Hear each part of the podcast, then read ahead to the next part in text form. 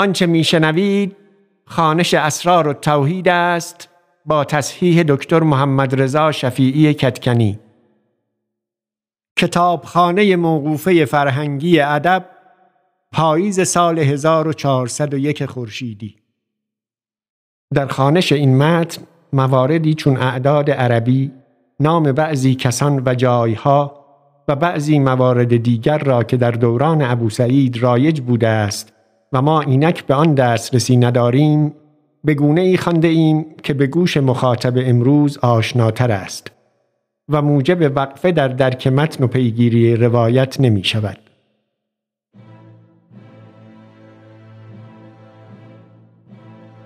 اسرار التوحید باب دوم فصل اول حکایت چهل و هشت آوردند که شیخ ما در نیشابور ناتوان شده بود. طبیبی را بیاوردند تا شیخ را ببیند. مگر آن طبیب گبر بود. چون پیش شیخ آمد و بنشست خواست که دست بر نبز شیخ نهد.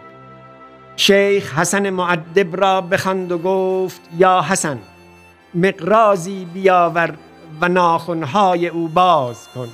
و موی لبش باز کن و در کاغذی پیچ و بویده که ایشان را عادت نباشد که آن را بیندازند. و آبی ساز تا دست بشوید.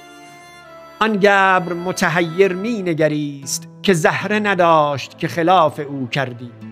چون آن شیخ فرموده بود به جای آوردند طبیب دست بر دست شیخ نهاد.